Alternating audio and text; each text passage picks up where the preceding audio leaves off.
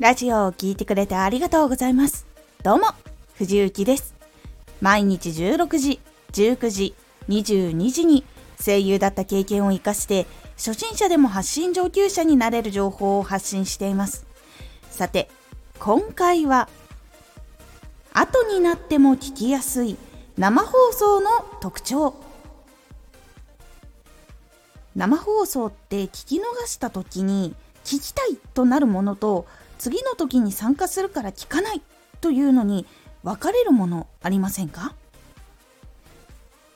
後になっても聞きやすい生放送の特徴。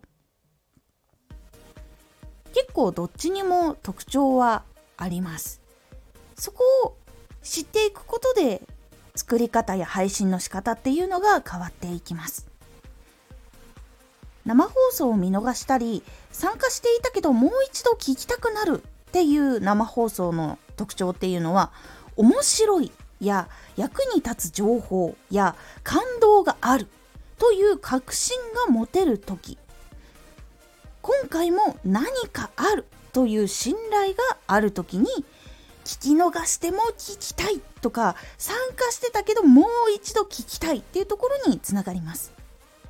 ですが生放送は参加しないと面白くないとか、生放送を聞くのはどうしても気が進まないっていう時には、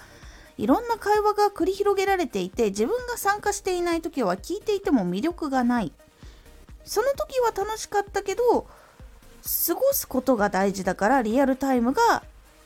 一番魅力的で、それ以外の時はあんまり魅力が感じられないっていうことが実は多いんです。こうなってくるとリスナーさんの目的っていうのが変わってきます。一緒に楽しい時間を過ごしたいだけっていう場合と、すごい楽しみたいで、その面白かったことまた次の配信の時までに振り返りたいっていうところとかで、やっぱりちょっと変わってきます。参加で会話することだけが大事っていう人もいれば、また聞きたいってなるっていうところ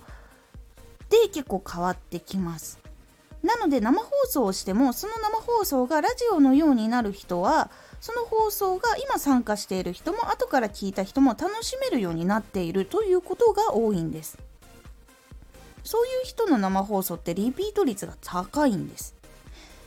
例えばですが YouTuber とかだったら、加納栄光さんのゲーム実況とか、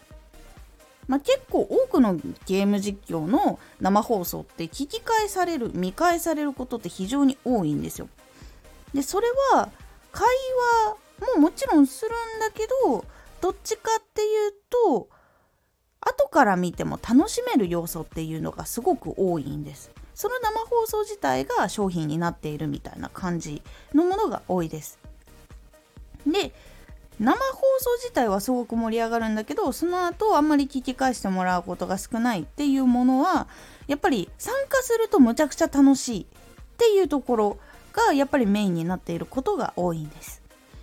なのでもしも生放送している人で、これから生放送をしようと思っている人、ここの部分ちょっと考えてみることで、生放送をした時も盛り上がるし、生放送の後も楽しんでもらえるっていうものにしていきたいのか、もうずっ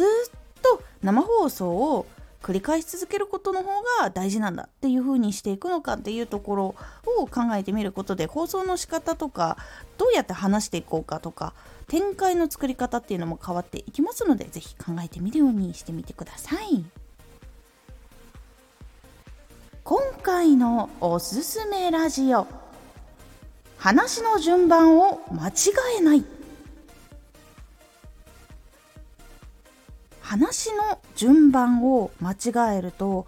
聞いてもらえないこととか興味を失ってしまうことになるかもしれないんです。その大事な話の順番をお話ししております。このラジオでは毎日じゅうろくじ、じゅうくじ、にじゅうにじに声優だった経験を生かして初心者でも発信上級者になれる情報を発信していますので、フォローしてお待ちください。毎週にかい、火曜日と土曜日に藤幸から本気で発信するあなたに送るマッチョなプレミアムラジオを公開しています。有益な内容をしっかり発信するあなただからこそ収益化してほしい。ラジオ活動を中心に新しい広がりにつながっていってほしい。毎週にかい火曜日と土曜日、ぜひお聞きください。ツイッターもやってます。ツイッターでは活動している中で気がついたことや役に立ったことをお伝えしています。ぜひこちらもチェックしてみてね。コメントやれたいつもありがとうございます。ではまた。